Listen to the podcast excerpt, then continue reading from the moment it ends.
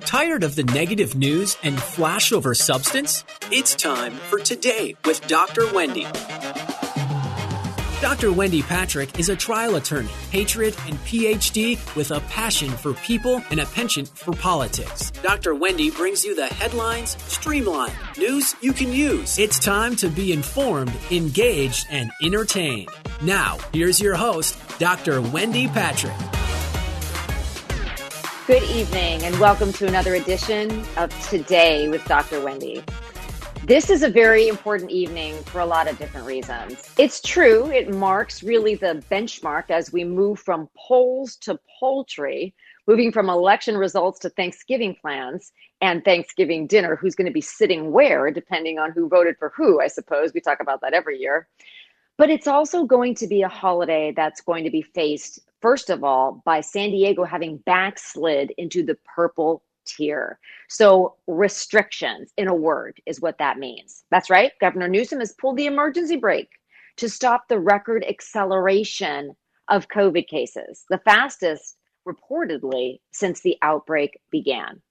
Now, when it comes to tiers, purple is not a good color. Yet, in this context, I wear it today, as does my co host Larry Dersham, in solidarity with those whose livelihood will be compromised by the business restrictions. Now, what does our country demotion mean for businesses? Well, in our county and in many counties across the state, it means take it outside. For establishments, thank God, that are in business in San Diego, that means milder weather, which is a blessing, not one shared across the nation, because there are some places that, as we speak, are experiencing freezing temperatures already not to mention the rain, the snow, the sleet, the hail, things we rarely get, things that are, might be considered a luxury in the drought we normally are experiencing.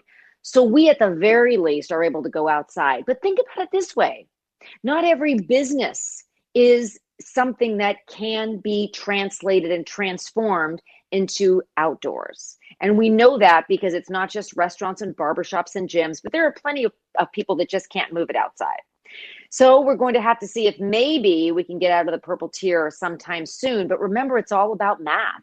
And at two weeks, case rates have to exceed or not exceed the threshold of seven per 100,000 residents. It's a mathematical formula that we're going to have to see if we can beat. However, as we count COVID cases, there is a different type of counting going on across the nation, particularly in battleground states. That is counting votes.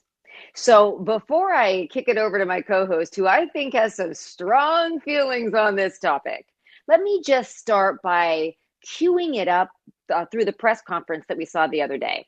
This is not about overturning an election.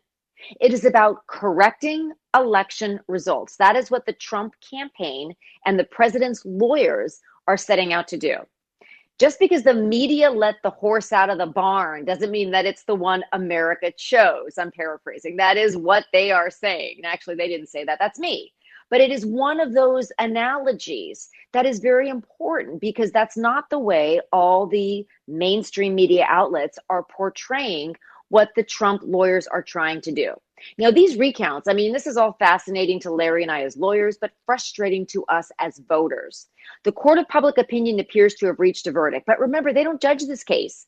In fact, they're not even entitled to see the evidence, which is why this press conference was just a sneak preview, one that they didn't have to give but one in which they chose to give Rudy Giuliani, Jenna Ellis, Sidney Powell, they chose to give this press conference, queuing up just a, a snapshot of the kind of evidence that they intend to produce in a courtroom where a judge is going to be the one who's going to try the case.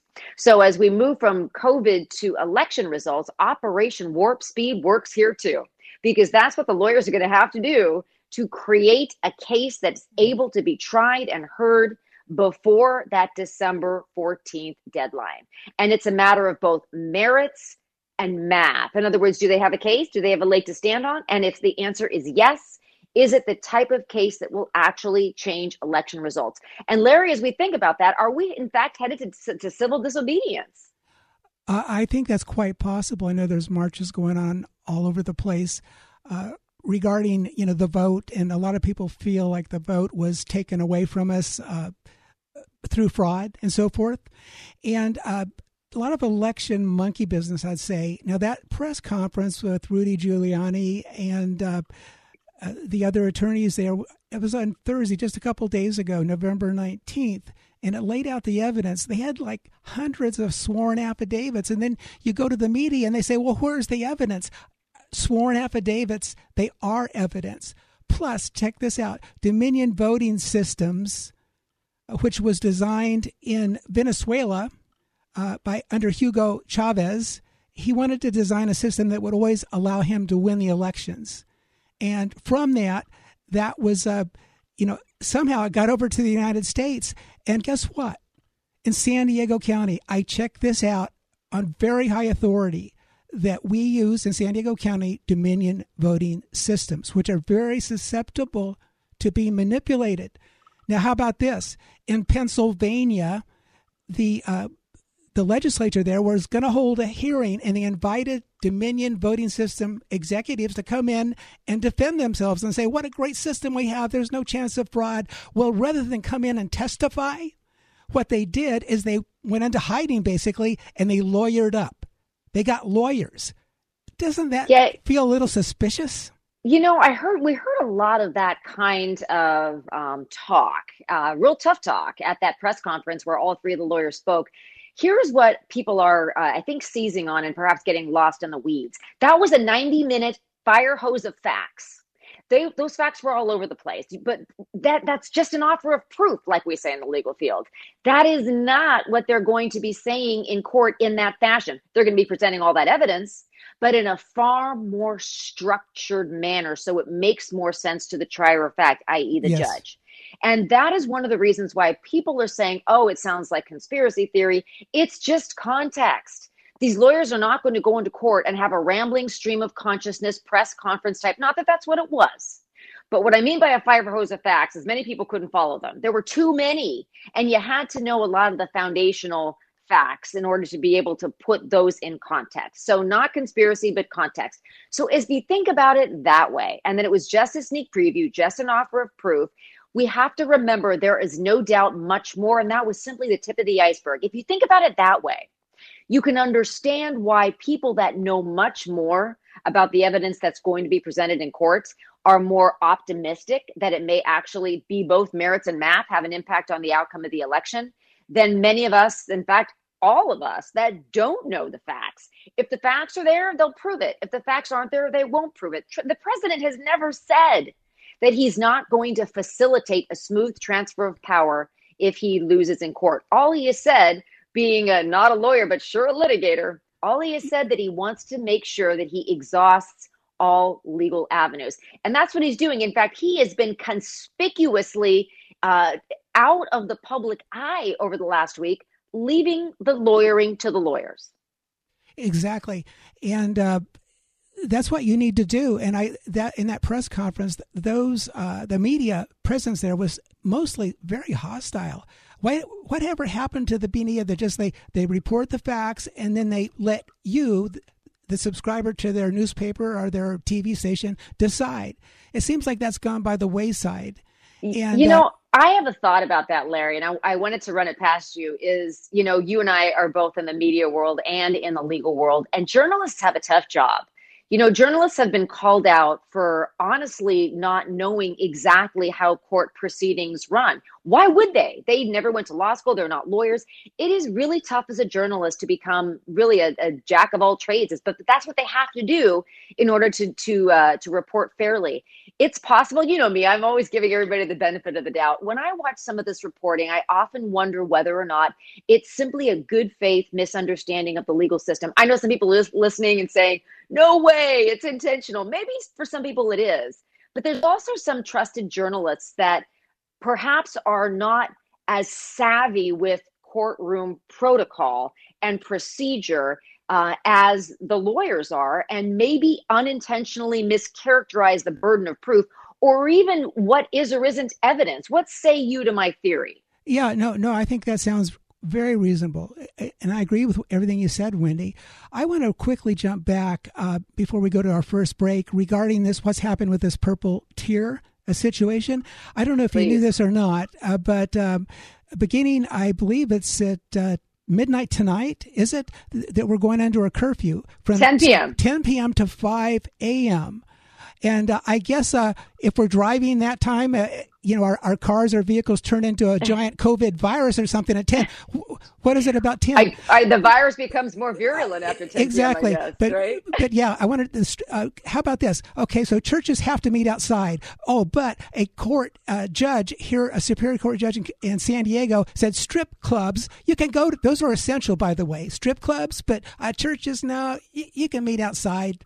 Uh, it sounds it's so arbitrary for one thing. So so what about um, you know the civil disobedience? You're seeing marches all over. Stop the steal protests. You're seeing uh, just walk away protests and so forth. How about if we had uh, open your business protest. And in protest of the double standard, we open our business, and when they come for you at a site, you say, uh, uh, "This is a protest." I'm protesting that you're trying to destroy my business. Now, well, I, I would say don't be the test case. yeah. Good.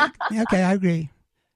You know the the one um, the one thing that I think really resonates with some of the businesses and along the lines of what you're talking about is the businesses have have a pretty good argument that it's not uh, professional irresponsibility; it's personal irresponsibility. In other words, they've done everything they can. They're masked, they're gloved, they're sanitized, they're plexiglass.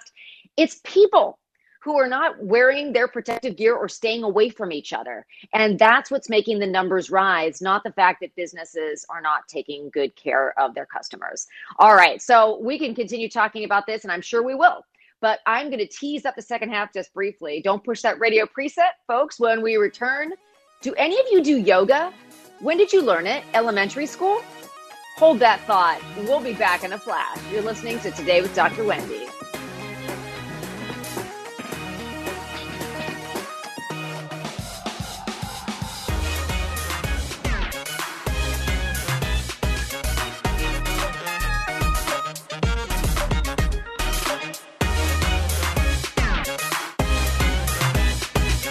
News cycle lowlights have no place here. You're listening to the headline highlights on Today with Dr. Wendy on The Answer San Diego.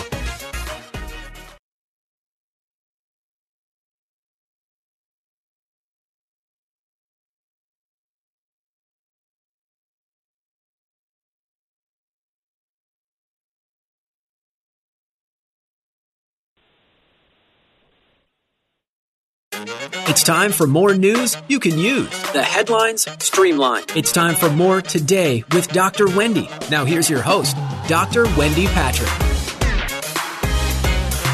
Good evening and welcome back to Today with Dr. Wendy. I'm Wendy Patrick. Well, we are officially moving to something a little more relevant because it's the fall and kids are going back to school not really back to school as much as they would like in person, but nonetheless, we are hoping and praying for a vaccine.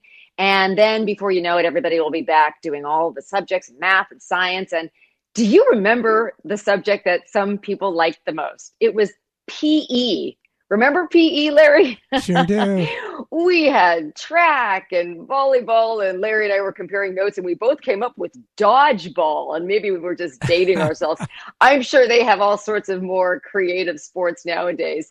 Um, now, Larry's a lifelong surfer, and I'm willing, willing to bet that he didn't have surfing as one of his PE uh, decisions, even though he did grow up in San Diego.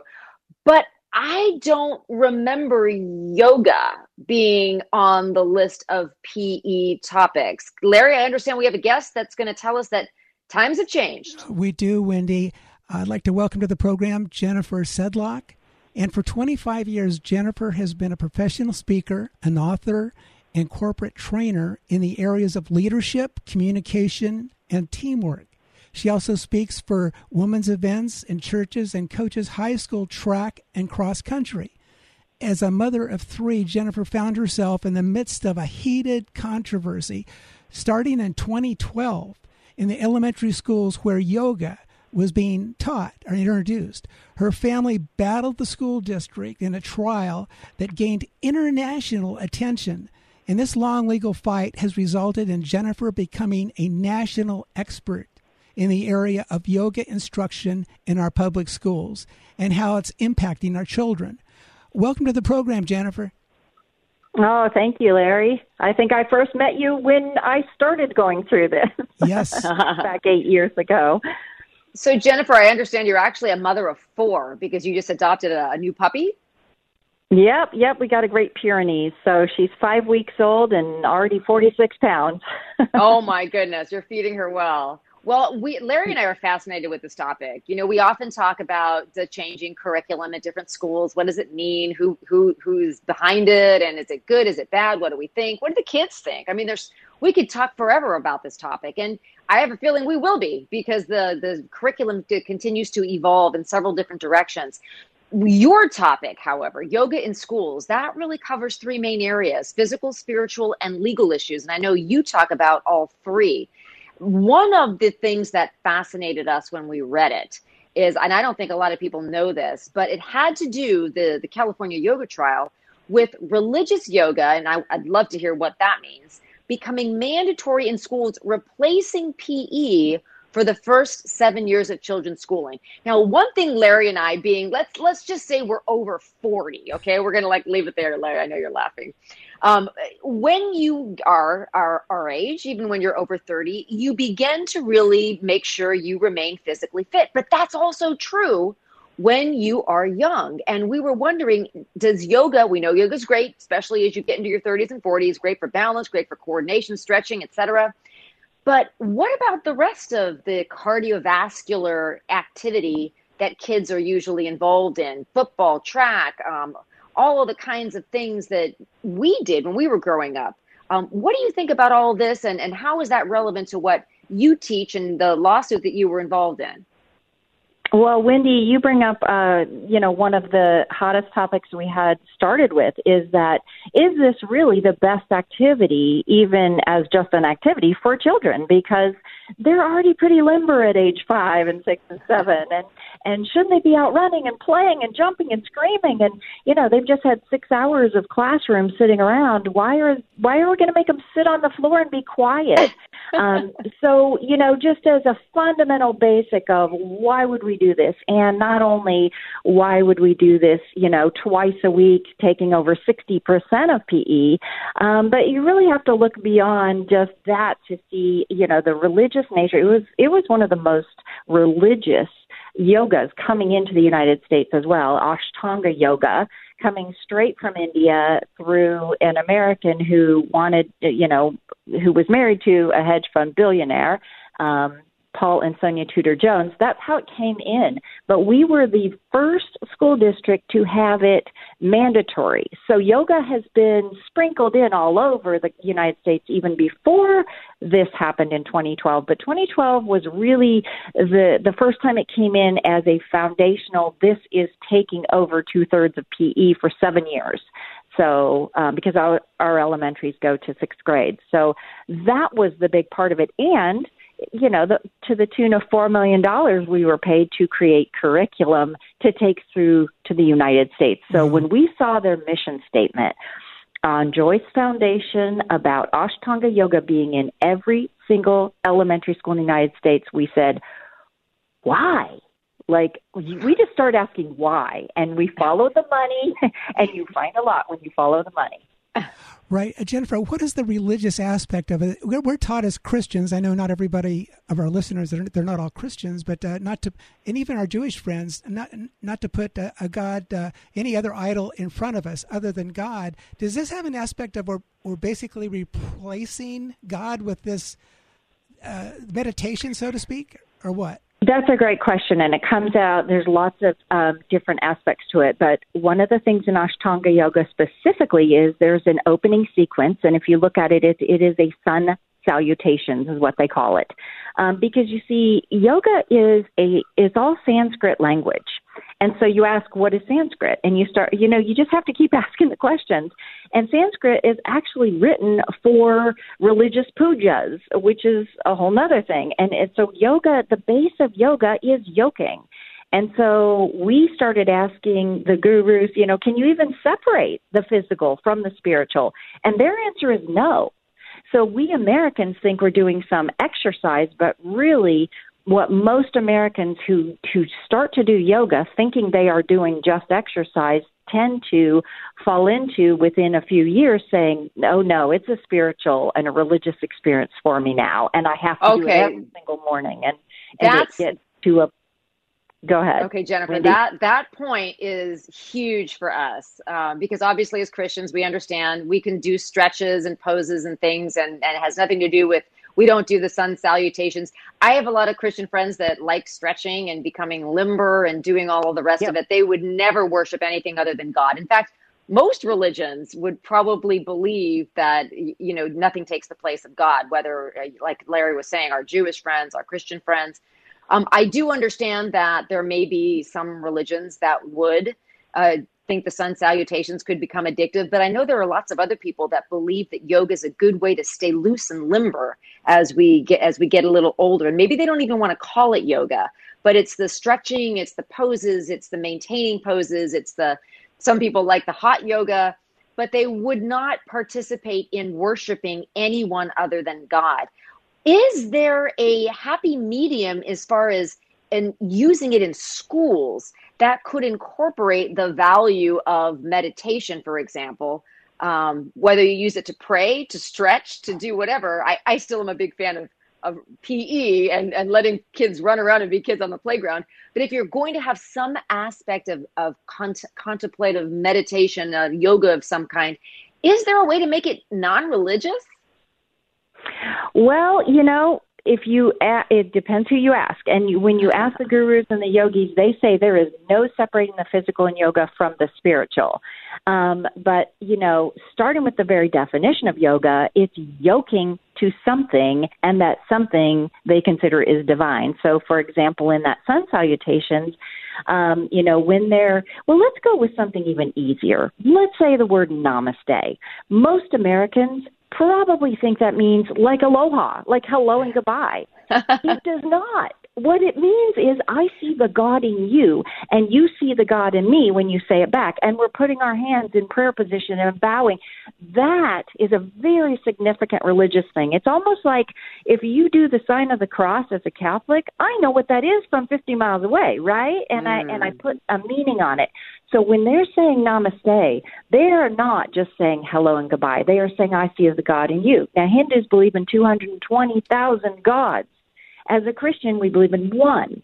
So there's a very big difference in the religion. And the founder of Ashtanga Yoga would say, I created yoga as this is our religion. There is no separation. And Rabi Maharaj in Death of a Guru, he is one of the people we feature on our website who talks about it so plainly because that was his religion. And he says, This is a religion. This isn't a physical exercise. You Americans think you're creating that. But what you're really ah. doing is you are you are inviting in uh, they would say demonic presences. And so we were warned of that. The minute we filed, we filed over other issues, right? And then we had ex yogis calling us right and left saying, You've got to get this away from the children. It's demonic. And we're like, What?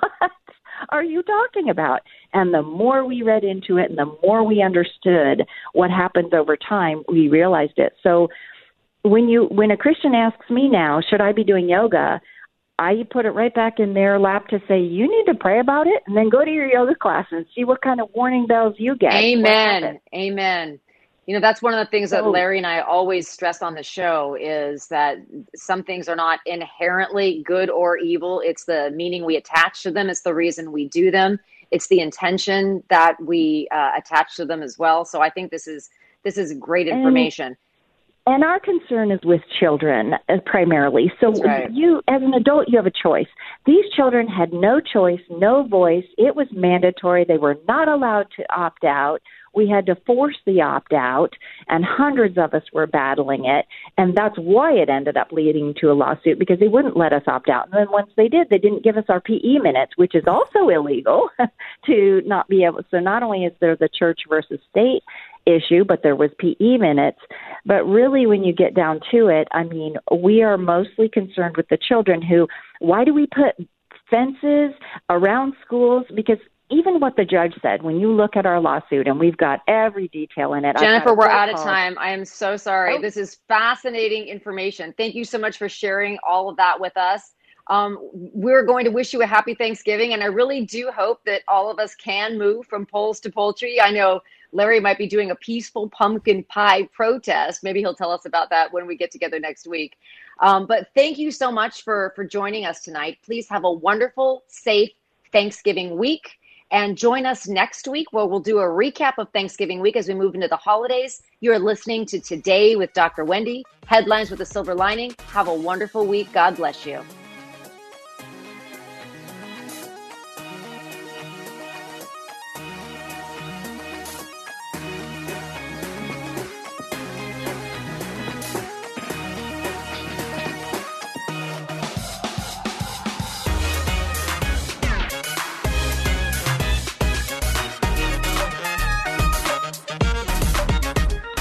Thank you for joining us for Today with Dr. Wendy. You can learn more about Dr. Wendy and how to become a guest or sponsor of the show by visiting wendypatrickphd.com. That's wendypatrickphd.com. Tune in every week at this same time as Dr. Wendy will engage and inspire you with an upbeat viewpoint on the highlights of the day. This has been Today with Dr. Wendy on The Answer San Diego.